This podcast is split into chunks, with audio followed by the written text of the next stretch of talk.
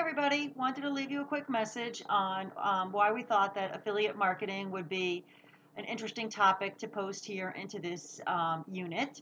Um, the reason is that a lot of you obviously are, you know, experts in particular things. Um, you know, you're training other people on the things that you're good at. Uh, so maybe you're training the kids in your house or um, friends, or maybe you're doing it even a little bit more formally, like you're a coach or a teacher of some sort um, or homeschooling a large group. Uh, so, affiliate marketing could be a really, really interesting way for you to um, attach some products and services and things to uh, the, th- the things you're already doing and make some money from it. So, affiliate marketing is basically, you know, getting a percentage of revenue on something else that you sell that you didn't create yourself.